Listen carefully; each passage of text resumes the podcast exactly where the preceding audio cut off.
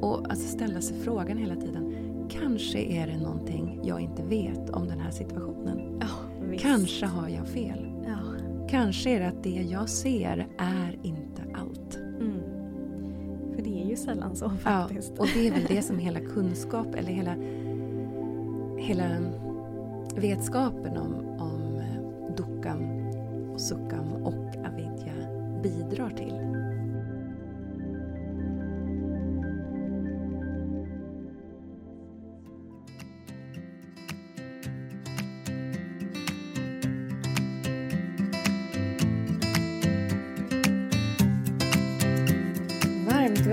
till ett nytt avsnitt av Ayurveda-podden. Här pratar vi om vad yoga och ayurveda egentligen är och tillsammans med mina gäster undersöker vi hur den här kunskapen kan göra skillnad för oss alla och vår hälsa. Ämnet för det här avsnittet är någonting som jag skulle kunna kalla för yogisk filosofi eller yogisk psykologi. Och det är någonting som jag tycker är väldigt, väldigt spännande. Och Hanna som gästar mig den här gången kallar det för hjärtat av yoga. Och mer specifikt så handlar det om några av de effekter vi kan få av en regelbunden ayurvedisk och yogisk praktik. Och en av dessa effekter är att vi kan bli mer klarsynta på ett sätt. För genom ayurveda och yoga så kan vi få nya perspektiv på livet och oss själva. Vi kan liksom se allt som händer och bevittna det och oss, och oss själva från ett annat, lite mer distanserat och odramatiskt perspektiv. Så det här samtalet handlar alltså mycket om den behållning som vi får av ayurveda och yoga.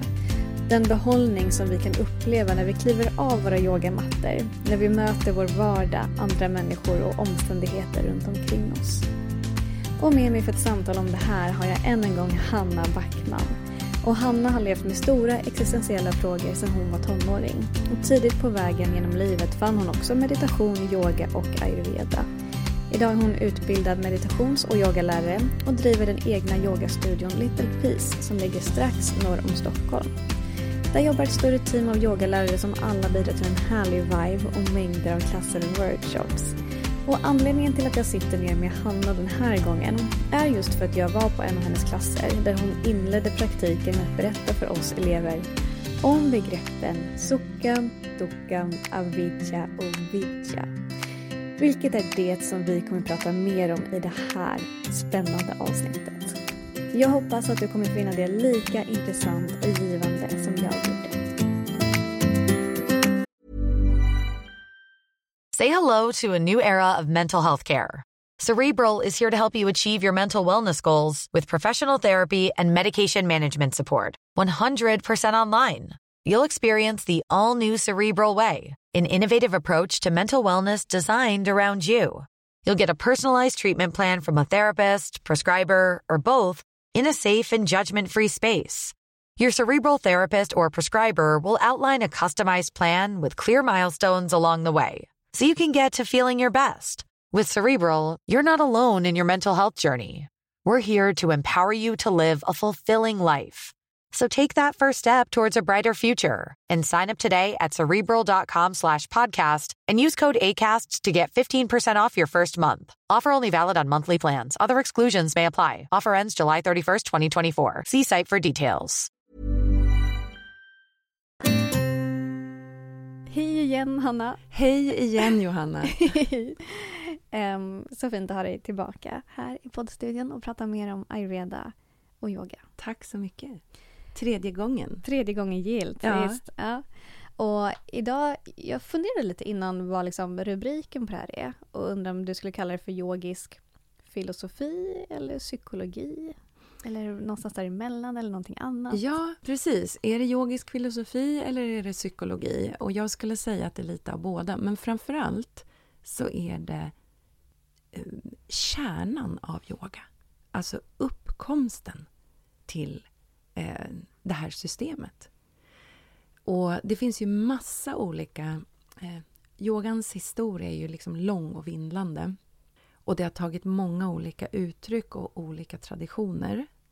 Men det finns någonting i liksom grunden utav alla de här olika traditionerna och alla olika systemen.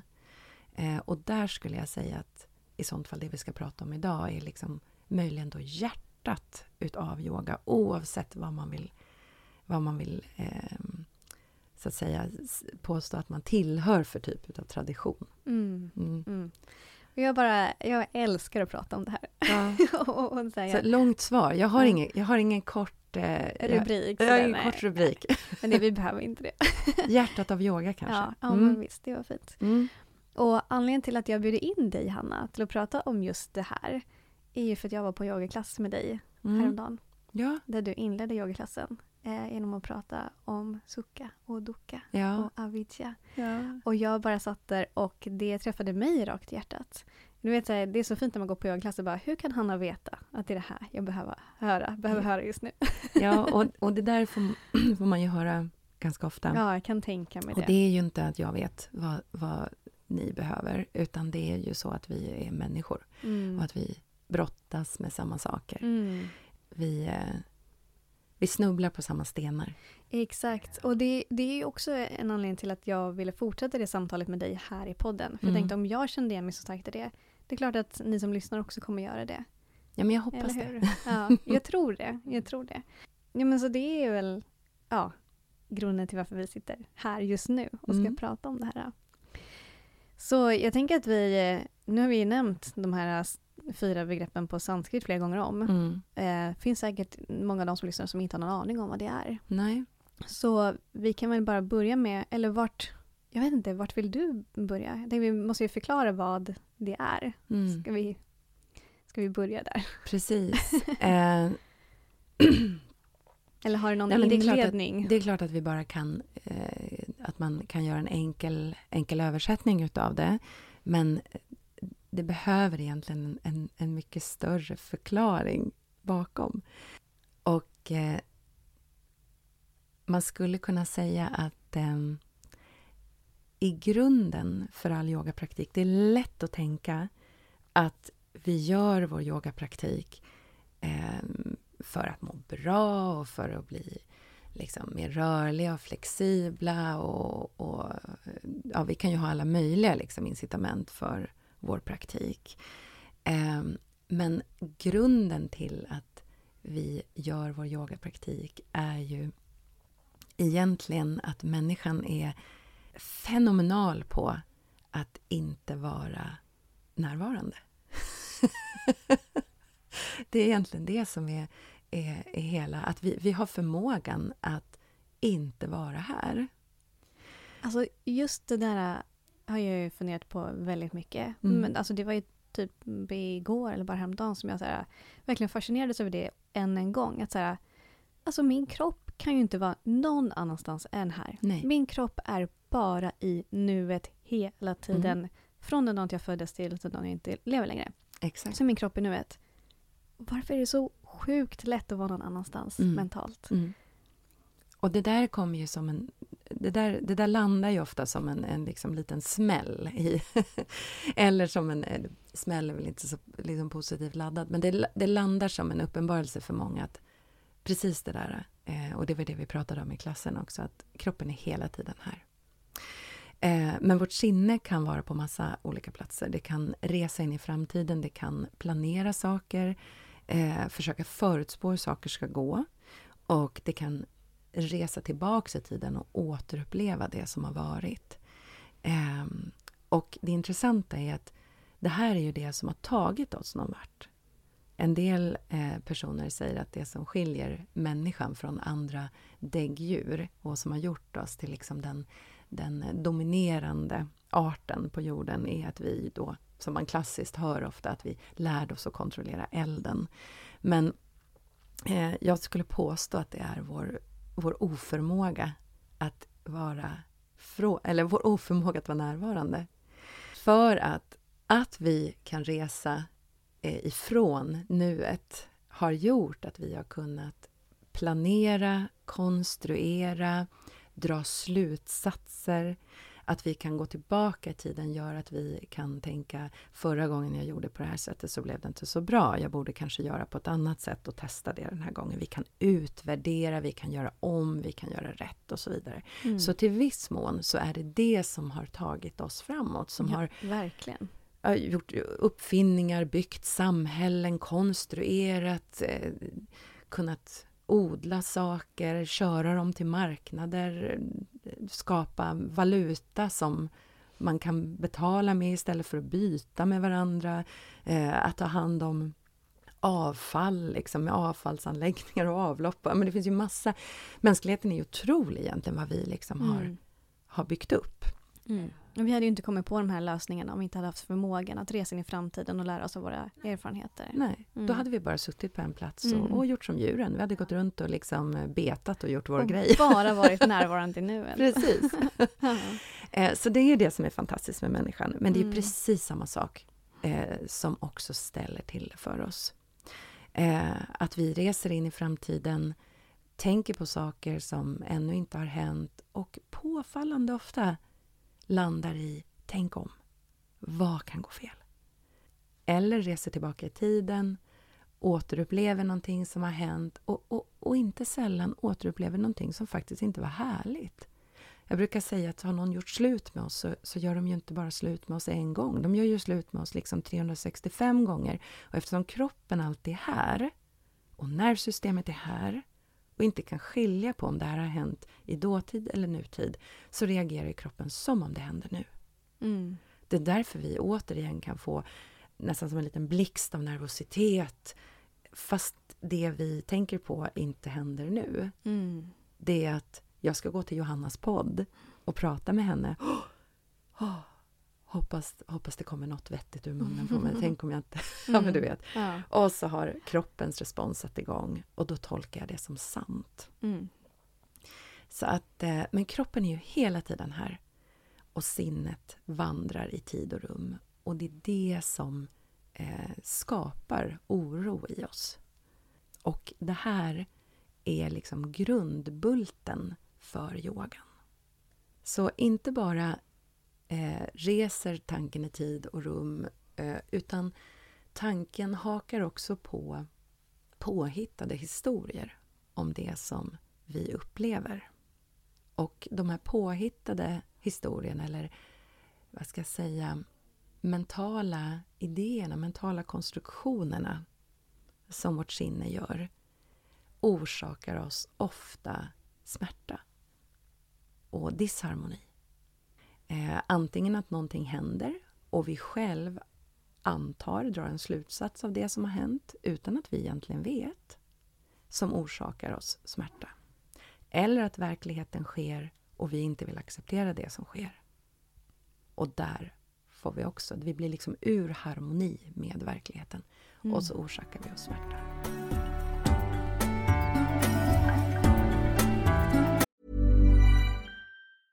A lot can happen in the next three years. Like a chatbot may be your new best friend. But what won't change? Needing health insurance. United Healthcare Tri Term Medical Plans are available for these changing times. Underwritten by Golden Rule Insurance Company, they offer budget friendly, flexible coverage for people who are in between jobs or missed open enrollment. The plans last nearly three years in some states, with access to a nationwide network of doctors and hospitals. So, for whatever tomorrow brings, United Healthcare Tri Term Medical Plans may be for you. Learn more at uh1.com. Quality sleep is essential for boosting energy, recovery, and well being. So, take your sleep to the next level with Sleep Number. With a Sleep Number smart bed, you can individualize your comfort level and enjoy a better sleep night after night. JD Power ranks Sleep Number number 1 in customer satisfaction with mattresses purchased in-store. And now the Queen Sleep Number C4 smart bed is only $1,599, a saving of $300 only for a limited time.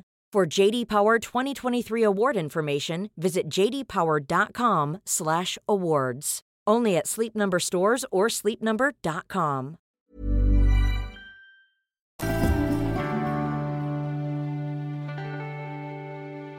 Så, och det här noterandet av att det här pågår är hjärtat av yoga. Och det, det kan ju kännas lite märkligt för många av oss kopplar ihop yoga med någonting som är härligt och trevligt. Och, liksom, eh, och det kan låta konstigt att, att det mänskliga, egenpåtagna mänskliga lidandet är hjärtat av yoga. Mm.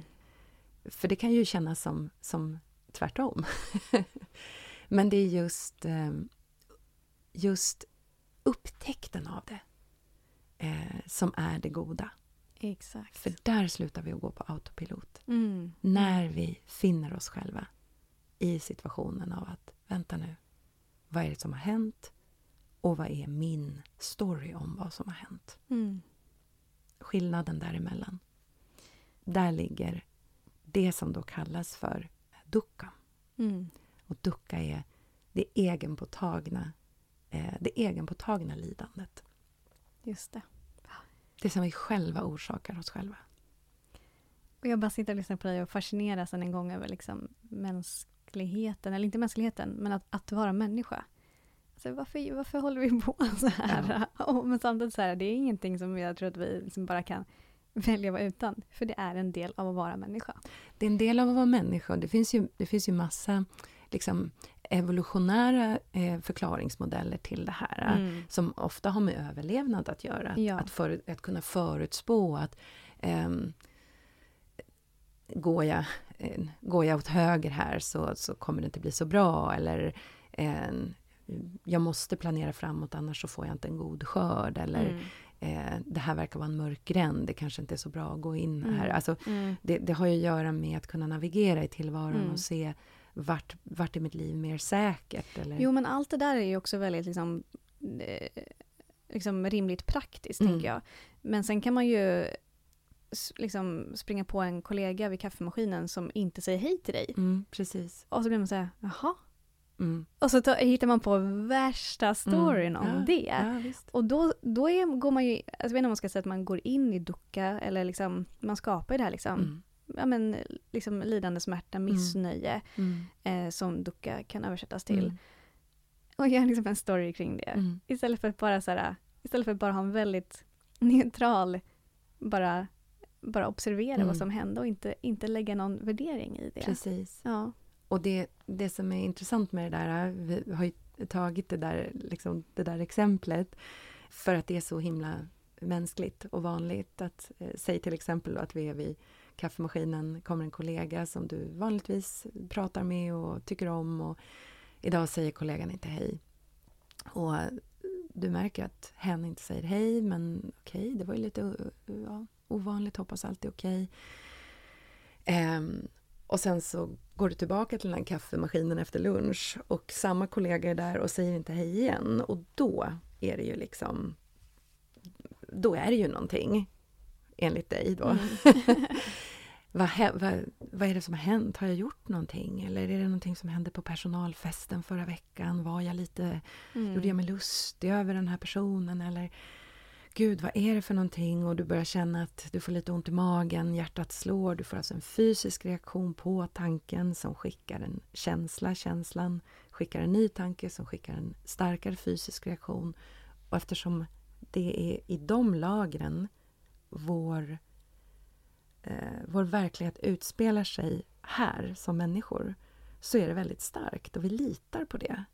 Gud, nu har jag till och med ont i magen. Så jobbigt är det här. Ja. Han måste verkligen vara jättearg på mig.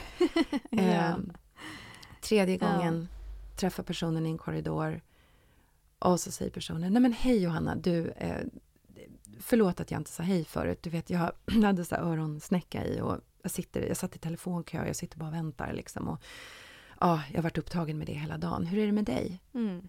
Och så Mm. går hela nervositeten ur, du får en förklaring och du bara säger, nej men, nej men hej, ja jag märkte det, men, men okej, du var upptagen, vad härligt, hur är det med dig? Mm.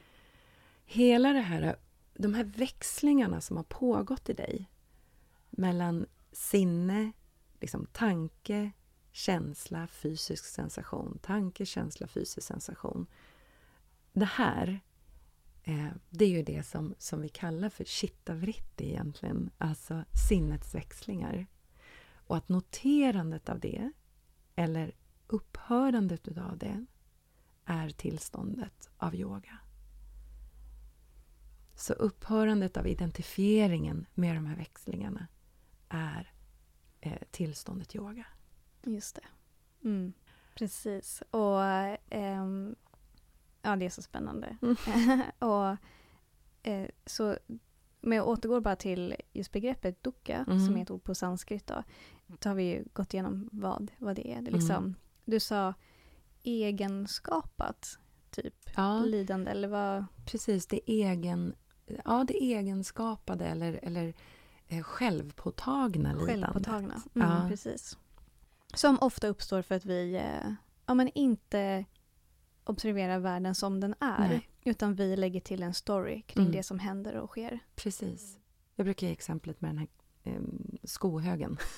Ja. Du kommer hem från jobbet, jag vet inte ni som lyssnar hur ni lever, om ni lever med andra människor eller själva, men ponera ni kommer hem från jobbet och så är det en hel hög med skor i hallen. Du måste liksom kliva över de här skorna. Det är skor av alla möjliga storlekar. Och du sätter dig ner och börjar lite irriterat ställa de här skorna i skohyllan och du börjar känna det här är ju förjävligt. Varför kan folk inte ställa in sina skor på hyllan? Och till och med personen som har hängt upp hyllan kan inte ställa sina skor där. Och varför är det bara jag som städar upp det här? Det här är så respektlöst mot mig. Det är bara jag som tar hand om det här. Så vad verkligheten är, är en hög med skor. Du kommer in, det ligger skor här.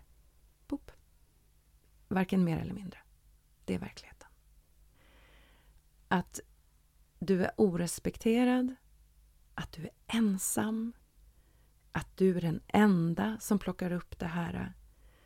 Det är det egenpåtagna lidandet. Det är som en liten ryggsäck av egna idéer kring verkligheten. Verkligheten är bara en hög med skor. Mm.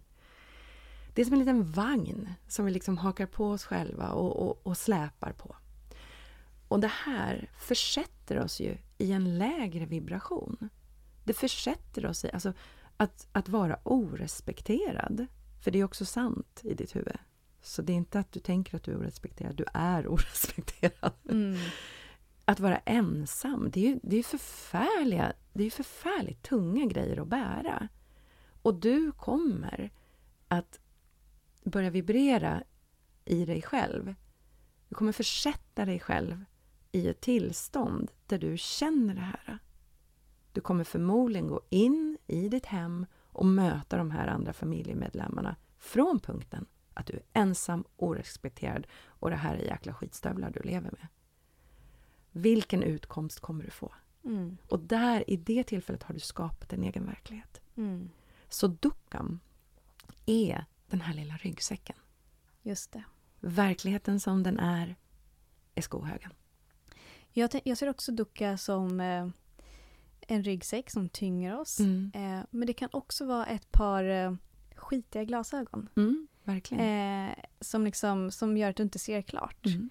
Eh, som liksom dimmar din vy. Mm. Du kanske tolkar ansiktsuttryck lite annorlunda. Eller du, du ser saker som kanske egentligen inte... Liksom, ja, men återigen, du ser inte verkligheten för vad den är. Nej. Utan du har ditt filter som du tolkar verkligheten genom.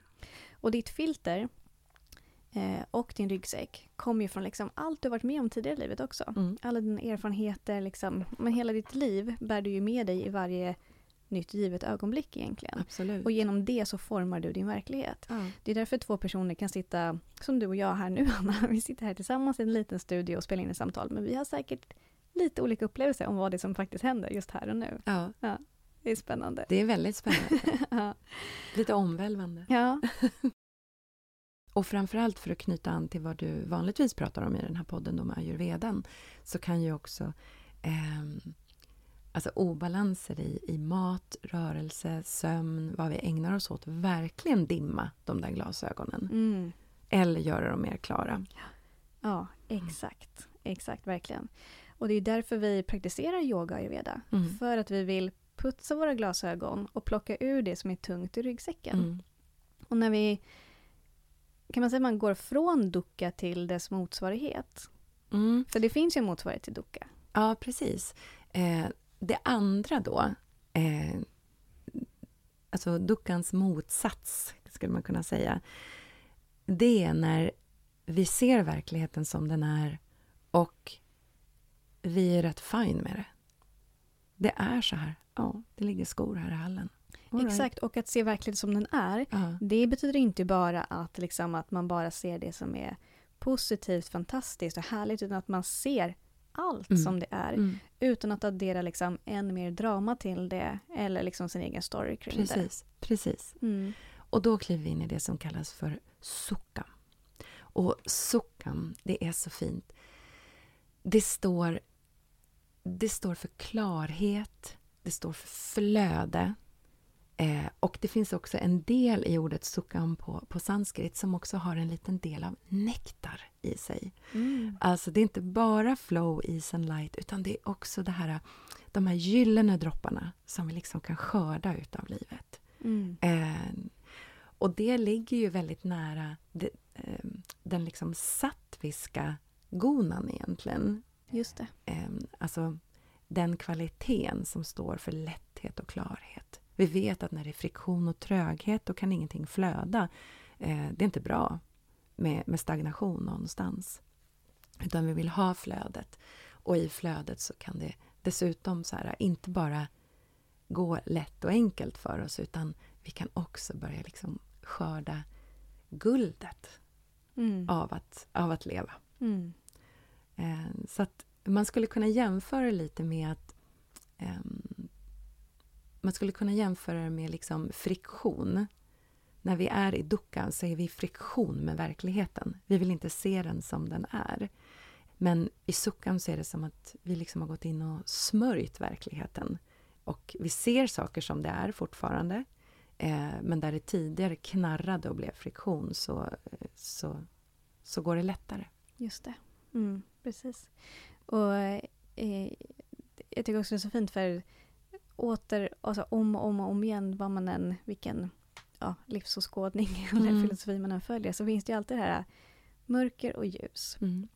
Och yin och yang. Eller dukkha och sukha. Mm. Och det ena kan liksom inte existera utan det andra. Så utan dukkha hade vi heller inte kunnat upplevt sukha. Nej, vi skulle säkerligen inte vara medvetna om skillnaden på samma sätt i alla fall. Mm. Eh, Så kan man väl säga. Ja, och precis som du sa också, jag hittade någon, någon mer översättning på sukha som att det är liksom djupt tillstånd av bestående lycka. Mm. Eh, alltså ja, känslan där och då är väl bestående lycka, men återigen allting påverkar och fluktuerar.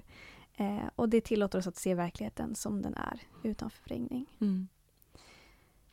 Och jag undrar, har du, har du liksom någon egen erfarenhet eller story när du upplevt ett skifte liksom från sucka till docka? Mm. Det- Ja, det tycker jag är den stora behållningen av, av de här praktikerna överhuvudtaget. Att livet blir någon slags, eh, blir någon slags arena för att eh, uppleva de här sakerna hela tiden.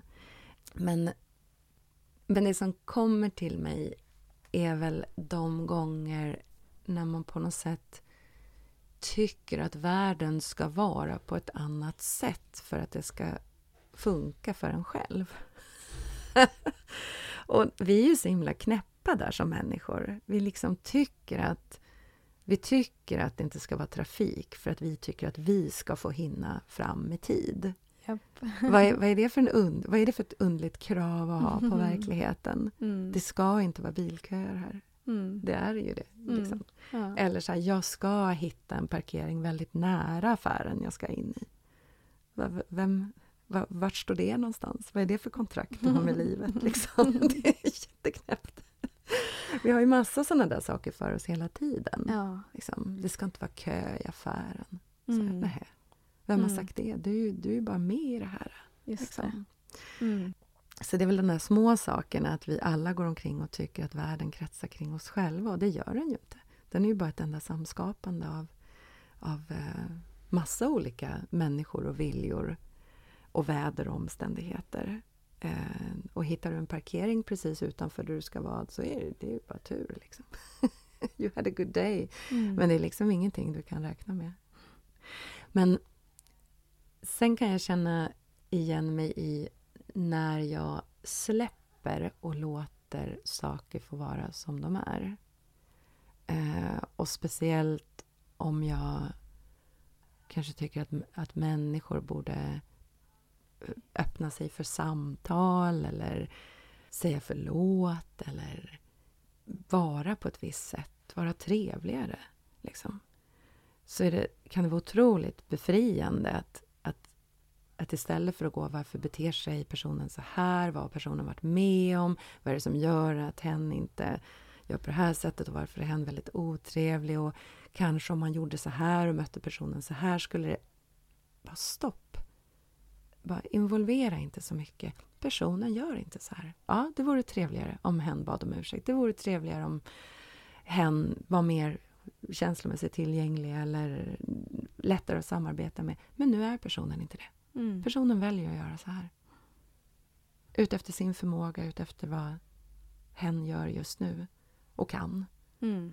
Och där är det ju något jätteskönt. För att när vi liksom involverar oss kring att världen och människor är på ett visst sätt och tycker att det borde vara annorlunda så kommer vi ju bara så långt. De gör ju det de gör. De är ju så som de är. Och där kan jag uppleva ett skifte att kliva in i lätthet för att dragkampen med verkligheten upphör. Mm. Friktionen med verkligheten upphör. Just det. Sen är det klart vi kan önska att, att någon vore trevligare eller att någon inte skrek på oss eller någon, ja men du vet. Eh, Men personen gör ju det. Mm. Den gör ju så här. Mm. Mm. Och där finns det något väldigt skönt att hämta. För att antingen kan vi agera på något och välja att prata med en person eller vi kan välja att lämna en person eller vi kan liksom vi kan agera på det istället för att involvera oss i att varför är det så här och vad har personen varit med om och vad borde göras och bara släpp det. Personen gör så här, kan du göra någonting, gör det eller så bara backa. Mm. Och plötsligt har du gått in i suckan, du har gått in i lätthet. Mm. Att se vad vi kan göra någonting åt, välja att göra det om vi vill. Eller bara välja att nej, så här gör den här personen.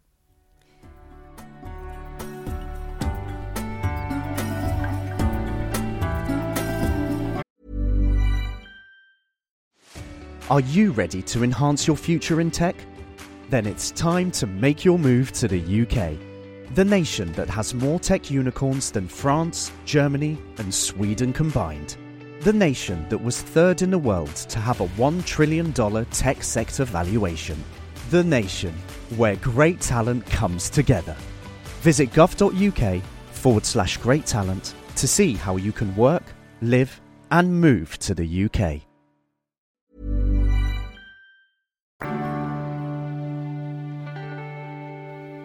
Upplever du att du liksom har lättare liksom tillgång till sukha när du är mer dedikerad till din yoga och ayurveda-praktik? Absolut. Absolut. Det är väl hela, liksom... Det är ju hela förtjänsten eller, eller eh, om man ska...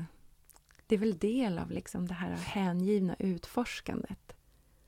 är väl lättheten Mm. eh, som uppstår. Mm. Men också såklart att vi hela tiden springer på nya, nya utmaningar.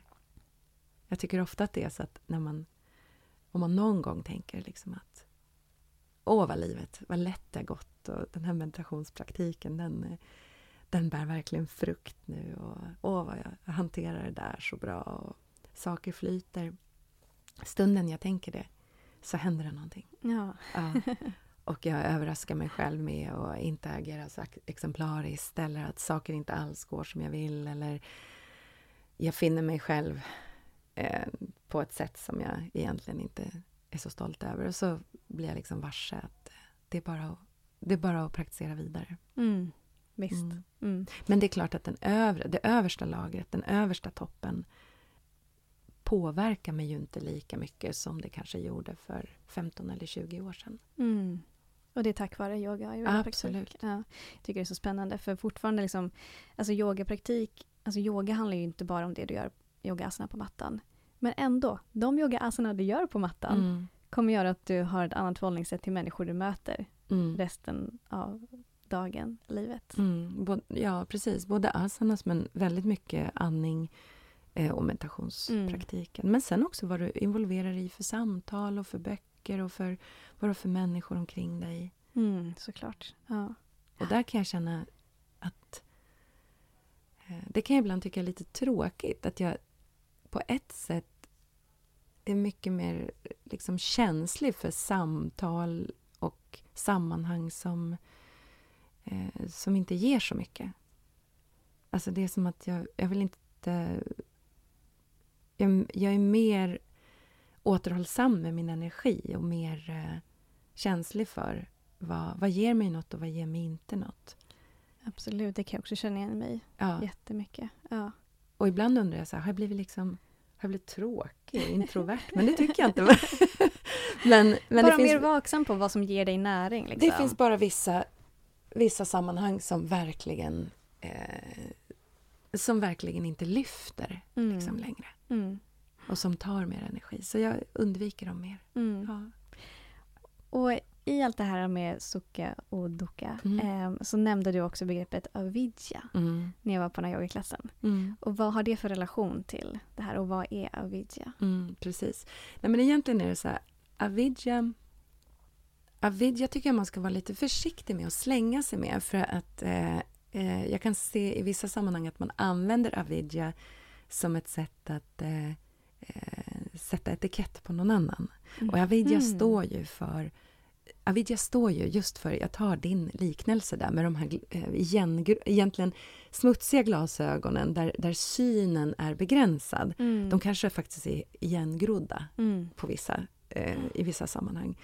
Och att tro på sina mentala konstruktioner, att, att liksom tro på den där ryggsäcken av extra tankar kring det som har hänt, det är avidja. Mm. Det är... Eh, det översätts egentligen till, till arrogans... Nej, inte arrogans. Det översätts till ignorans. Just det. Eh, och på svenskan så ligger ju ignorans nära arrogans. Och jag tycker inte riktigt om det, för det, det föreslår att vi... Jag tycker det är problematisk översättning, för det skulle föreslå att vi på något sätt är arroganta människor. Att vi, skulle, att vi går omkring och är liksom ignoranta och arroganta. Det är inte det. Det betyder, liksom, det betyder en blind spot. Exakt, Det en blind spot. Ja, det Mm. betyder att, att vi alla är... Eh, vi alla har det där filtret. Eh, och ibland så, så öppnar det sig och så ser vi helt klart. Och det är det som är utveckling. Mm. Att vi faktiskt så här, wow, jag, jag ser mitt eget beteende. Mm. Och det orsakar mig själv lidande. Jag känner avund mot den här vackra, charmiga personen. Istället för att bara gå runt och störa sig på en människa. Nej, men det är ju avundsjuka jag känner. mig. Varför då? Därför den här personen har så många gåvor. Betyder det att jag har mindre gåvor? Nej, men det gör det ju inte. Mm. Nej, men det är ju faktiskt så att den här personen är jättehärlig.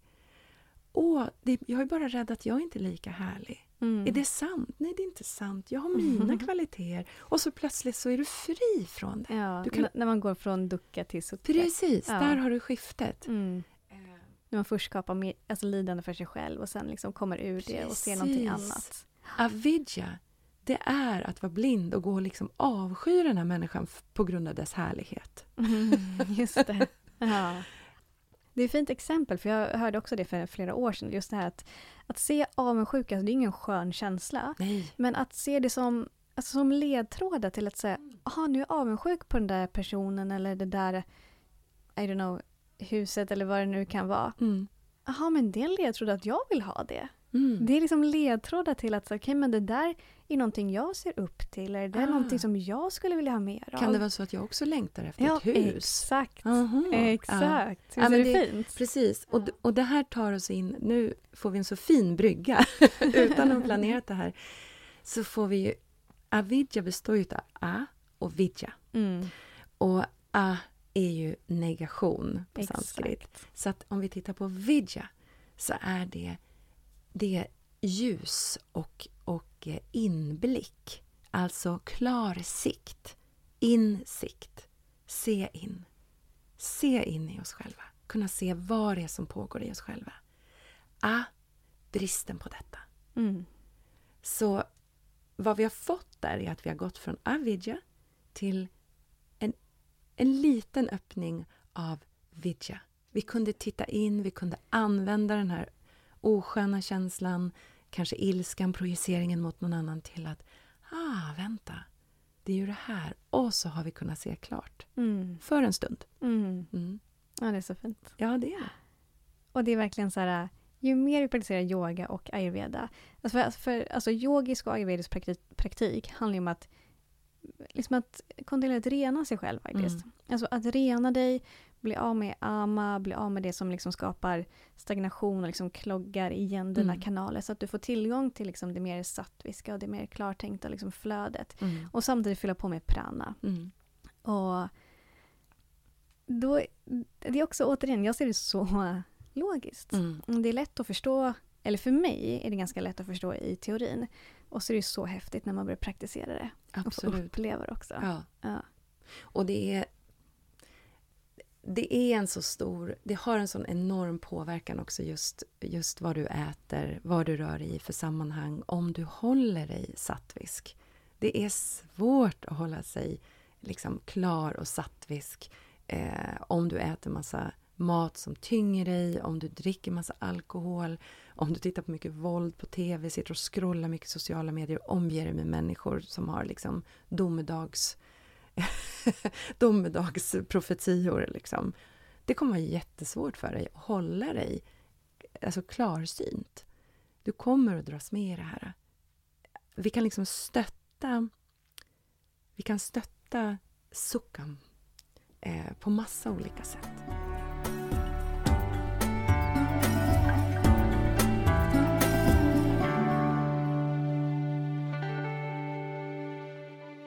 Vilket ditt, vi ska snart avsluta samtalet. Och återigen känns det som att jag skulle kunna, alltså jag skulle gärna sitta och prata i Mm. flera timmar till. Men har du något, eh, avsluta med fråga, har du liksom, vilket är ditt favoritsätt att stötta Sukkam? För att du liksom ska få mer av det eller mer tillgång till det eller? Ja. Alltså om jag får säga, eh, det är klart att jag kan dra alla möjliga eh, liksom praktiker och krior och ja, men så. Men eh, jag skulle säga enklaste sättet för sukkam, drick vatten. Nummer två, ägna dig åt en tacksamhetspraktik. Mm. Bara gå ut, sätt dig på en bänk utanför jobbet, titta på träden och ta två minuter och bara tänk på det du har i ditt liv som går väl för dig. Tänk på dem, och inte bara det som du tycker är ditt, utan även hur det du ser omkring dig, att det visar sig för dig. Att, att, att du får vila blicken på de här blommorna. Liksom. Vilken fantastisk kreation. Att Mm. jag får vila blicken på det här just nu. Att molnen, liksom, molnen förflyttar sig vackert på himlen här ovanför. Det går någon farbror på andra sidan gatan. Eh, han har köpt nya blommor till någon, vad fint. Alltså, just där och då, se de gåvor som, som visar sig för dig. För livet presenterar sig för dig hela tiden. Det tycker jag är ett enkelt skifte för att vi kan inte landa i tacksamhet utan att ett skifte sker på insidan. Det är fantastiskt. Det är så enkel praktik och den kommer förändra hela ditt liv. Mm. Där behöver du inte rulla ut någon yogamatta eller ehm, ehm, liksom bli jättebra på att hålla, hålla retention i pranayama eller vad det nu är. Utan ett litet skifte. Mm. Ehm, Fint. Väldigt praktiskt. Sen så vill jag, jag vill också tillägga, det är kanske inte så good news, men eh, jag vet att du frågade vid något tillfälle, kan vi ta oss ur avidja och slår avidja till ibland?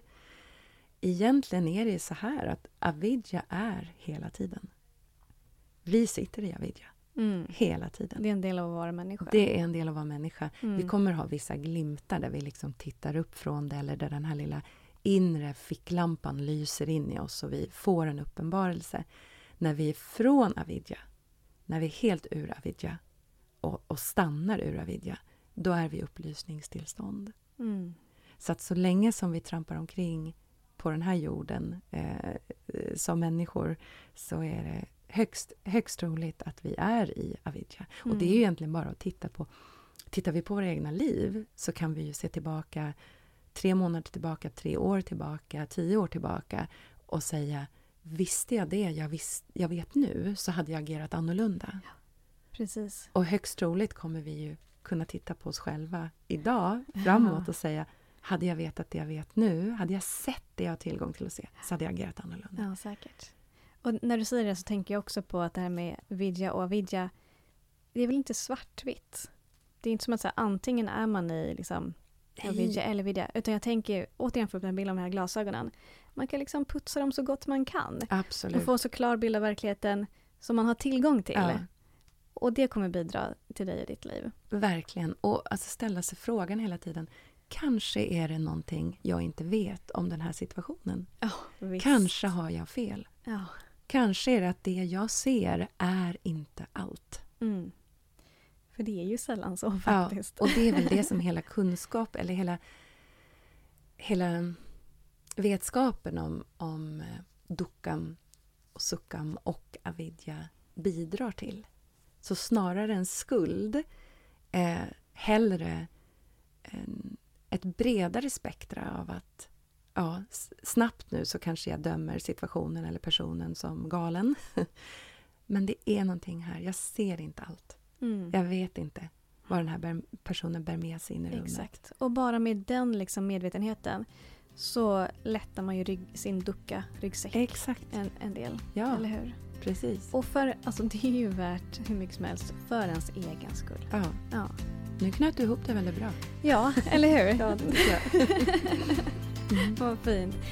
Vi avslutar Ja. för, den här gången för mig. Tack så jättemycket. Tack snälla Anna för att du har kommit hit igen Ja, och delat tack. med dig. Jag är så, jag är så eh, jätteglad och eh, tycker att det är fantastiskt kul att bli inbjuden. Ja, Ja, ödmjukt tack. Tack, tack.